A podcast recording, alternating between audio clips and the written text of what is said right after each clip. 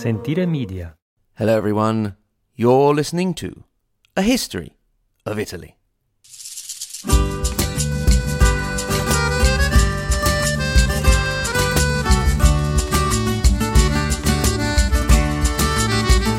Recap episode 5 from episodes 77 to 100. e non posso più accucciarmi e così ritorno su lasci co- Before we start, a word from a couple of our sponsors. First of all, this episode is brought to you by State Bags. State Bags has beautiful, well made, inclusively cool products, while using the power of business to give back, to shift the narrative around social injustice. For every State bag purchased, State hand delivers a backpack packed with essential tools for success to an American child in need. But their commitment goes beyond simply a material donation. State Bags has your back. And part of that commitment is making a difference in local kids' lives. To get you ready for your commute or wherever you are traveling next, State is offering our listeners 15% off their next purchase at statebags.com using the code POD. That's 15% off your next purchase using the code POD at statebags.com. State Bags. They have your back. Today's podcast is also presented by those lovely people at Podgo. Podgo is the easiest way for you, fellow podcasters, to monetize your podcast, providing podcasters with a flat rate for ad space so you always know how much you get when you include an ad from Podgo, and you always get it and usually on the same day. Apply today to become a member and immediately get connected with advertisers that suit your audience because there's no obligation to include ads and you can choose the ones you prefer. That's podgo.co at podgo dot co and be sure to add a history of Italy in the How Did You Hear About Podgo section of the application.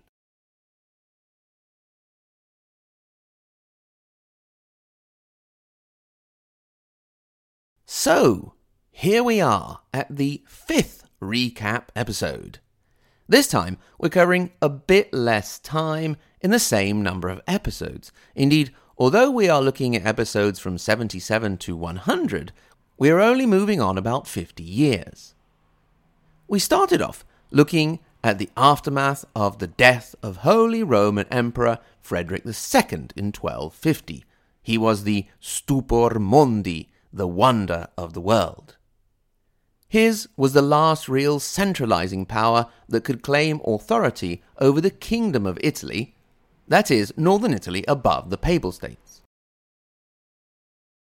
What's more, Frederick also ruled over southern Italy, thanks to the marriage between his father, Holy Roman Emperor Henry VI, and Constance of Sicily. You could say that with Frederick, the idea of real imperial power over northern Italy also died, at least as far as the Middle Ages are concerned.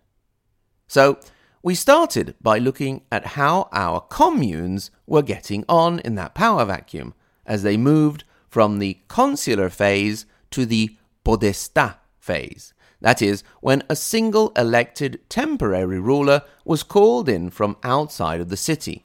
And we can now add that in some cases it is in the 13th century that we also started to see indications of the beginning of the Signoria, a name used to define a new hereditary power in the hands of single families that would come about more during the course of the 14th century, and we'll have a look at that as we move on.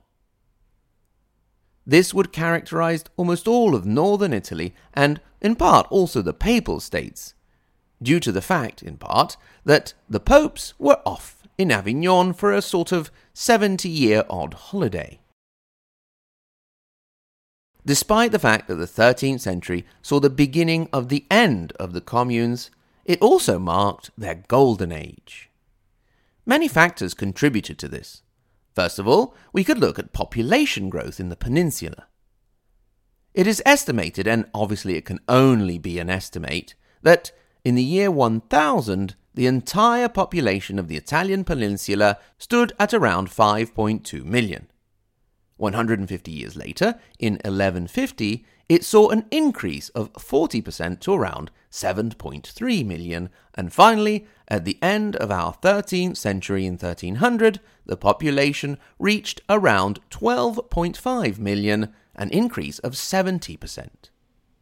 The interesting figure here, however, is the population of Italy at the end of the 13th century compared to the rest of Europe. Indeed, Italy made up around 18% of the total European population, which means that almost one in five people alive in this part of the late Middle Ages lived in Italy. So, there were more people around heading into the cities, taking up professions, and trying their luck and trade a middle class started to form and grow and eventually become part of the ruling class that was previously occupied by the nobility. This then caused an interesting discussion about said nobility and who was or was not a noble. We saw, for example, the case of a man who was considered a noble just because, well, everyone said he was, or others who were considered nobles because they had a horse or something like that. The discussion, interestingly, got to the point that people were trying to demonstrate that they were not nobles, because by that time it was in a Guelph dominated scenario and it was a real no no to actually be a noble. We looked at the example of Florence, where nobles were getting chucked out left, right, and centre. Speaking of trade and new classes, the period we are recapping saw a high point in the assertion and dominance of the maritime republics such as Venice, Genoa, and Pisa. We may be popping back to visit Venice and maybe have a better look at Genoa relatively soon. The international trade networks of these communes brought in goods and wealth that then spread internally to the peninsula, adding to what was already there, and up to Europe along such important trade routes as the Via Francigena, the road up to France. These developments in commerce required a supporting infrastructure of insurance and banking, since merchants could hardly take all the risk of a venture upon themselves all the time and wander around the world with chests full of gold. Those involved in these fields grew in wealth and influence, and we will see in Florence that this led to the growing power of families such as the Cerchi and eventually a certain little family called the Medici. Trade, as well as mentioning Venice and Genoa, brought us to do a couple of episodes on the famous Venetian explorer Marco Polo, who was not really the first European to head off to China, but he was the first to travel so extensively and so far, and also actually become a part of the administration of the expanding Mongol Empire of the Khans. He then came home to play a more active role in Italian politics with his participation in the Battle of Curzola in 1298, in which his native Venice was defeated by Genoa, and in which Marco Polo was captured and then, while in prison, found his writing buddy for his book Il Milione.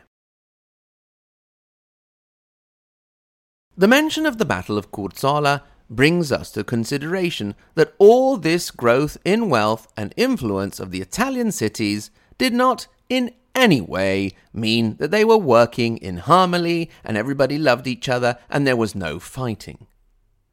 One bone of contention, for example, in the internal cities in particular, was the influence of each of them over the surrounding contado, the farmable countryside which supplied the cities with the food they needed to support their growing populations.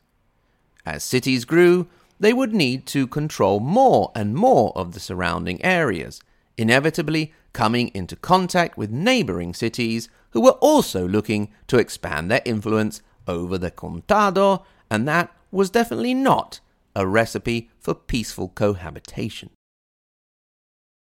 Heading back out to the coast, and Genoa and Venice, for example, the two great maritime republics, towards the end of the 13th century, managed to reach a balance and a truce. This was good news for both, but particularly for Genoa, who on their side, the western side of the peninsula, also had to deal with Pisa. The Genoese had dealt the Pisans a great defeat at the Battle of Meloria in 1284, but it had not been a mortal blow. Pisa still held influence, for example, over the island of Sardinia. At this time, the island was still divided into its four judicati, the judicates of Torres, Gallura, Arborea, and Calari. But the influence of powers such as Aragon, Pisa, and Genoa was growing, signifying a coming end to the judicati. It is in this context that we can insert the story of King Enzo, one of the sons of Frederick II. The title of king he held was tenuous at best, if not totally made up, because Sardinia had four judges but no single king. Emperor Frederick had decided to give the title to his son after marrying him off to a widow of one of the four judges. What's more, the marriage was a failure and ended up being annulled. The title, however, stuck thanks also to the propaganda of the northern commune of Bologna. Indeed, it was during the Battle of Fossalta between the anti imperial Bologna and the pro imperial Modena that Enzo was taken prisoner and ended up spending the rest of his days in Bologna. Possibly or not impregnating a local girl and giving rise to one of the leading families of the city, the Bentivoglio. This was a source of great pride for the city, so they were particularly annoyed when, 75 years later, it would be overshadowed by a bucket. Yes, that's right, and we'll get there in just a couple of episodes. That takes care of one of Frederick II's sons, but there were another two, that is, Conrad and Manfredi. The idea was that Conrad would be the emperor, ruling over all of the empire, while Manfredi would be his representative in the kingdom of Sicily. Inevitably, a rift grew between the two brothers, but before it could get really ugly, Conrad died in 1254, and in the subsequent power vacuum, due to the fact also that Conrad's son Conradin was not only very young, but also rumored dead, Manfredi went ahead and declared himself king of the kingdom of Sicily. Things went quite well for him for a while, and he actually managed to extend some form of influence over much of Italy. Many Ghibelline cities, You'll remember that the Ghibellines were the pro imperial faction in the north, declared for him, and when the Tuscan Ghibellines defeated the Tuscan Guelphs in the Battle of Montaperti in 1260, Tuscany also fell under Manfredi's influence. However, there was always one force that had to be reckoned with for any single growing power in the peninsula, and that was the papacy. In this particular case, to the traditional suspicion of the papacy for any force that would eventually encroach on the territory of the papal states, we add a particular hate that the papacy had for the Hohenstaufen dynasty. They really had it out for them. They did not like them at all. The popes were hell bent, pun intended, on eradicating the family from the face of the earth.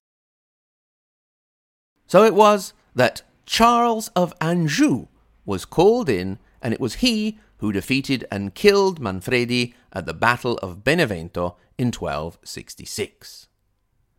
The last of the Staufen, Conradin, was then killed at the Battle of Tagliacozzo two years later in 1268, and Charles was now in charge of the Kingdom of Sicily.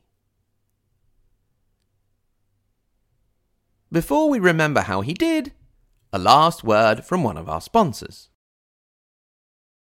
Now, the stress of the American election may be over, perhaps, maybe, possibly, but there's always something to worry about. So why not take a moment occasionally to relax a bit? And you lucky lot in America could do so with Wild CBD.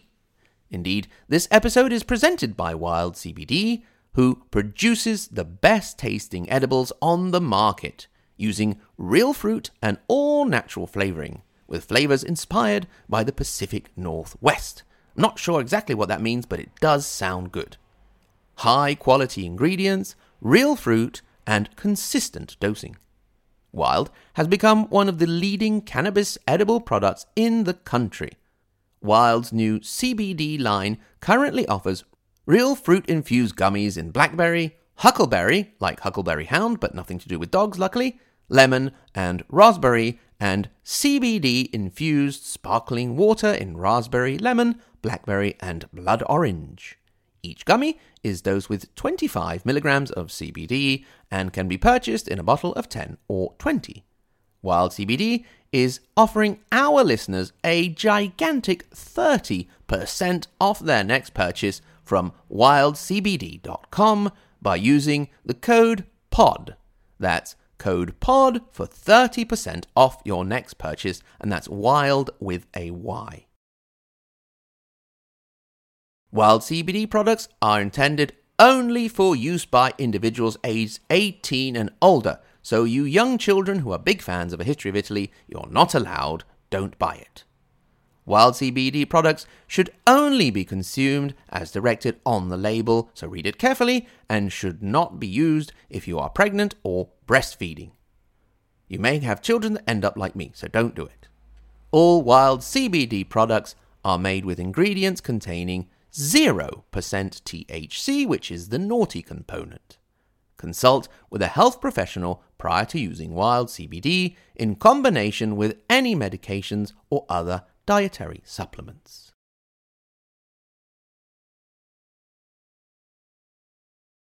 So, Charles of Anjou was in charge of the Kingdom of Sicily, becoming Charles I. He did a pretty rubbish job alienating the local nobles and bringing in Angevin nobles and even interfering with the papal election so it would be delayed and he could use the moment of power vacuum to be more free, to do as he pleased. Things came to a head in Palermo when the rebellion of the Sicilian Vespers started a rebellion that saw many French on the island of Sicily killed and led to a war that would not see a definitive end for 20 years, if not 60, considering how things continued. The Sicilian rebels knew they could not withstand Charles indefinitely and called in Peter III of Aragon, who was married to Constance, the daughter of King Manfredi. Peter gladly came along and was crowned King of Sicily by the Sicilian Parliament. The rebellion of the Vespers turned into the War of the Vespers and was continued by the heirs of the protagonists. Indeed, in 1285, Peter of Aragon and Charles of Anjou both died, along with the sitting pope. Charles was succeeded by his son Charles, who became the second, and Peter, as far as Sicily went, by his second son James. Hostilities saw a temporary halt with the Peace of Anagni in 1295, mainly because James's older brother had died, making him King of Aragon and more interested in securing his holdings there than Sicily, which he was now willing to cede to the new Charles. However, James's younger brother, Frederick, who took James's place as King of Sicily, was having none of it and continued the fight. So it was that in 1302 the Peace of Caltabellotta saw a definitive division of what came to be known as the Kingdom of Sicily, which was now only the island of Sicily, and the Kingdom of Naples, which was all of southern Italy south of the Papal States, excluding Sicily. Now, at the time, that was called the Kingdom of Sicily, and the actual Kingdom of Sicily was called Trinacria, but forget about that. The top bit was the Kingdom of Naples, and the bottom bit was the Kingdom of Sicily. Frederick, however, was not content with just ruling over his new kingdom and continued to nurture dreams of reuniting the whole kingdom, while in 1308 the kingdom of Naples passed from Charles II to Robert and through the descent of Holy Roman Emperor Henry VII in 1310, which Frederick tried and failed to take advantage of. Things dragged on without much of a real effect except for sucking up resources, all the way to the death of Frederick in 1336, and even beyond that with his son Peter II until his death in 1342, but that's going quite far ahead. We then turned our attention to our beloved communes again to see the first signs of their demise, with powerful noble figures such as Ezzelino da Romano in the northeast, extending his influence over many northern cities.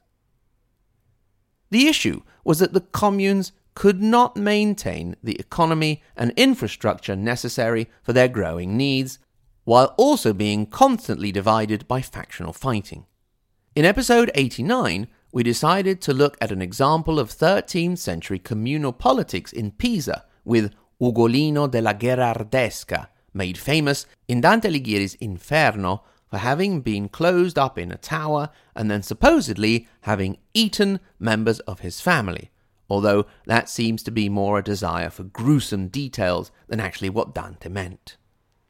In any case, we traced Ugolino della Gherardesca's early career helping out the expansion of a branch of the Visconti family in Sardinia before coming back to his native Pisa to a position of power as Pisa struggled against its neighbours, and then losing it all and being imprisoned in a tower where he died a horrible death from starvation. We then spent a few episodes looking at the controversial papacy of Boniface VIII and his struggles against loads of different people, basically, and factions in communes, and his organizing the first Jubilee before succumbing in the fight with the French king Philip the Fair. The popes then got a change of scenery when Clement V, elected in 1305, moved the papacy to Avignon, where it stayed under control of the French kings for over 70 years.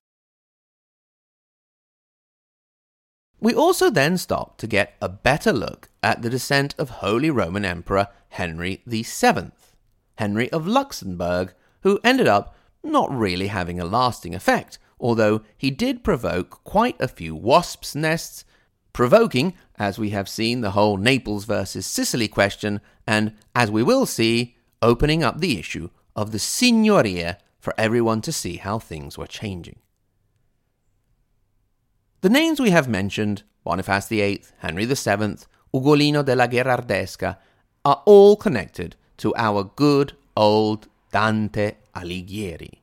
We followed him from his youth when he met his love and muse Beatrice when they were children, who was the inspiration of his first important work, Vita Nuova. We saw how he was a forerunner in the Dolce Stil Nuovo, a style of writing that used the vernacular Italian language rather than the more widespread Latin, and spoke of platonic love for angelic female figures. So, no naughtiness going around there. On a more concrete level, we saw how, as a young man, he participated in the Battle of Campaldino, which basically saw the end of Ghibelline influence in Tuscany. Then, after mourning for the death of Beatrice, we saw him get married and enter politics. Just at the wrong time, when the Guelphs of Florence were splitting into white Guelphs led by the Cerchi family and the black Guelphs led by the Donati. We saw that the blacks came out on top, and Dante, being a white Guelph, was exiled. It is in his exile that he wrote his masterpiece and the nightmare of Italian high school students, The Divine Comedy, and finally died in exile in Ravenna in 1321. We then moved on from the great city of Florence to what would soon become perhaps the most important city in northern Italy and would eventually become a duchy, Milan. We followed there the struggle between the Della Torre family and the Visconti, who eventually came out on top in 1310 with Matteo Visconti at their head, and despite very strong opposition from the Pope, started the expansion that would transform Milan into a powerful duchy. So that has brought us up to, and in some cases, beyond the start of the 14th century. The Renaissance is on its way, and in some cases has already started. We've spoken, for example, about Dante and Petrarch, but we also have a certain Giotto roaming around the country at this time, as well as many others. As we enter the 14th century, things will continue to be interesting. Stick with us.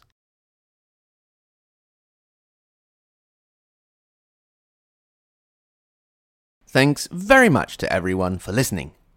Thanks in particular to my lovely Patreon supporters, starting with the second part of the Margherita Hack and Galileo Galilei level, Marxist Leninist Sicilian, Mike M, Neville, Paradise, Patrizia K, Peter W, Renee B, Roberta D, Rodney N, the Question Master, Rudy F, Sam, Scott L, Shelby, and Stephen, and of course the tippy top Maria Montessori and Dante Alighieri level Paolo, Lisa K, J.W., Andrew M., Brandon S., Maxime, David, and Sen. Thank you, thank you, one and all. Remember, if you so wish, you can get in touch. Hello at a historyofitaly.com. At the same URL, you can click through to our social media. We're on Twitter and Facebook or you can go to our support page where you can become a Patreon supporter and have access to extra content, or you can donate via PayPal, or if you so wish, you can buy a copy of the book, The K Rock Chelsea Hotel, about the Chelsea Hotel in New York, which has not much to do with Italian history, but it is written by me to also help support the podcast. Thanks again to everyone for listening, and until next time, Arrivederci.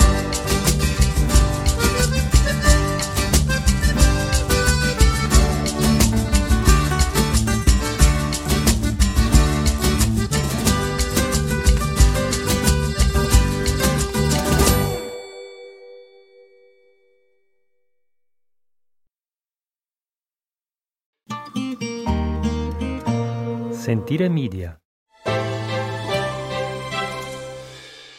Hey, podcast producers and show hosts. Do you want to join a podcast network that celebrates all things Italian?